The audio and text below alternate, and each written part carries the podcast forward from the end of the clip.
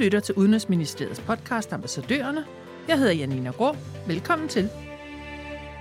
Præsident Alexander Vucic er i dag alt dominerende i serbisk politik, og det er ham og landet, vi fokuserer på i denne podcast. Danmarks ambassadør i Serbien, Anders Hågård, tegner et portræt af et land, der skal vælge mellem ægte samfundsreformer eller dyrke de autoritære tendenser, der allerede er i samfundet. Vi kommer ind på det manglende opgør med fortiden og dyrkelse af nationen herunder etnicitet og religion, samt den historiske arv i Serbien.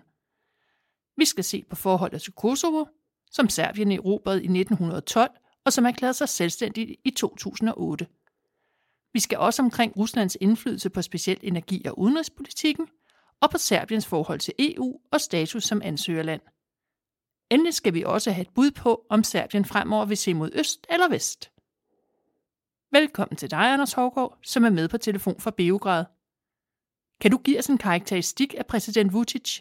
Præsident Vucic han er født i 70, og han gik ind i politik i begyndelsen af 90'erne, og han har derfor har han øh, sige, fuldt udviklingen i, i, i Jugoslaviens sammenbrud, og også været en del af, at hele det politiske billede i, i Serbien under Milosevic og i tiden derefter.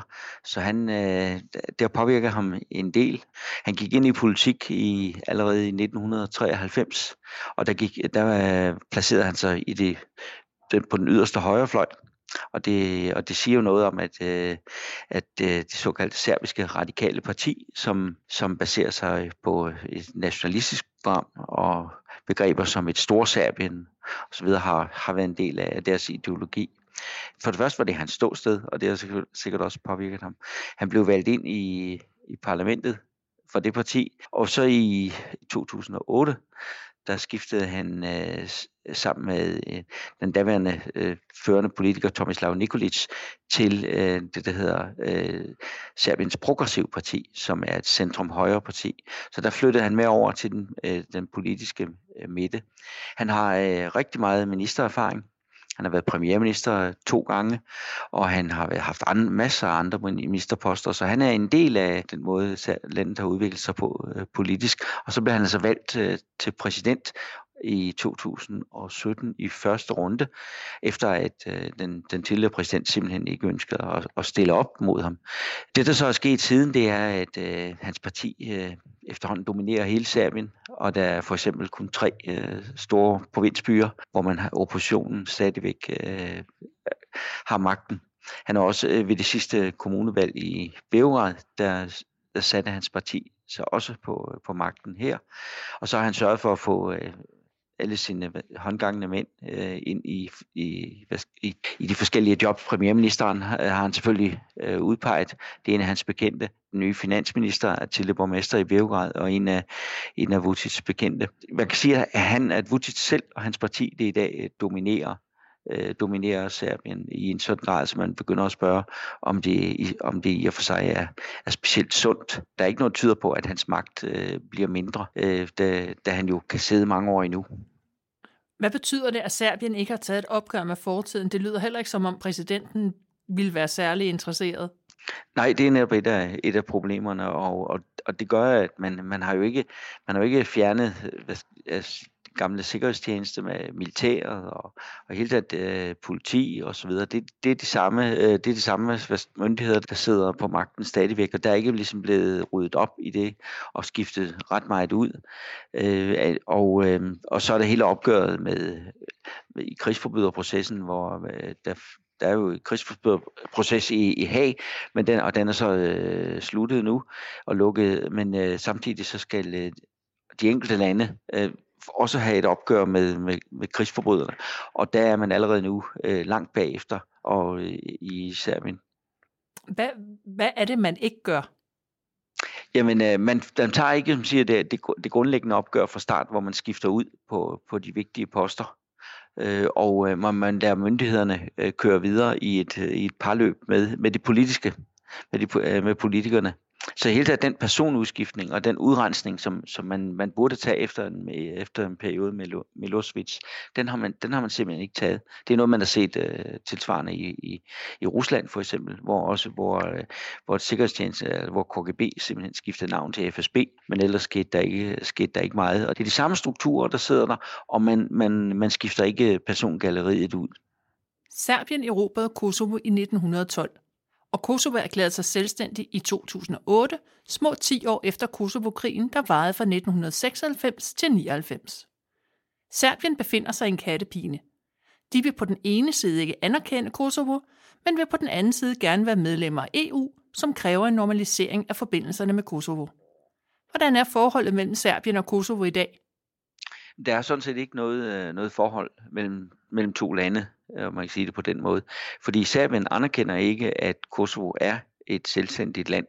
Kosovo har tilhører, øh, tilhører Serbien og er en del af, af landet, og det, det, man kan sige, det er der, at det, det Serbien, Serbiens hjerte, det ligger historisk. Men på den omvendt, så er, øh, skal der findes en, øh, en juridisk bindende aftale mellem Kosovo og Serbien, for at Serbien de kan komme ind i EU. Og derfor foregår der nogle forhandlinger. Øh, man øh, havde en aftale, der hedder Bruxelles-aftalen fra 2013. Der foregår forhandlingerne løbende. Men i øjeblikket er klimaet mellem de to lande ikke specielt godt, fordi Kosovo har lige vedtaget nogle kraftige tolvsatser på serbiske produkter, og øh, en her øh, hvad Serbien ikke mener, man har nogen ret til. Forholdet er reguleret ud over Bruxelles-aftalen også af en FN, øh, en FN sikkerhedsrådsresolution. Og på den baggrund øh, så, så øh, mener Serbien ikke, at, at Kosovo har ret til at etablere en her. Kosovo ønskede også at komme ind i Interpol, det lykkedes ikke. Så på den måde så er der et, i øjeblikket et, et, er temperaturen rimelig høj mellem de, mellem de to parter. Øh, og hvordan øh, det kommer til at udvikle sig, det vil vise sig. Men det, det er simpelthen afgørende for overhovedet at blive EU-medlem, at der findes et etableret forhold mellem de to, øh, mellem de to for som vi ser det, de to lande. Det er ikke nogen hemmelighed, at den russiske indflydelse på Serbien er stor.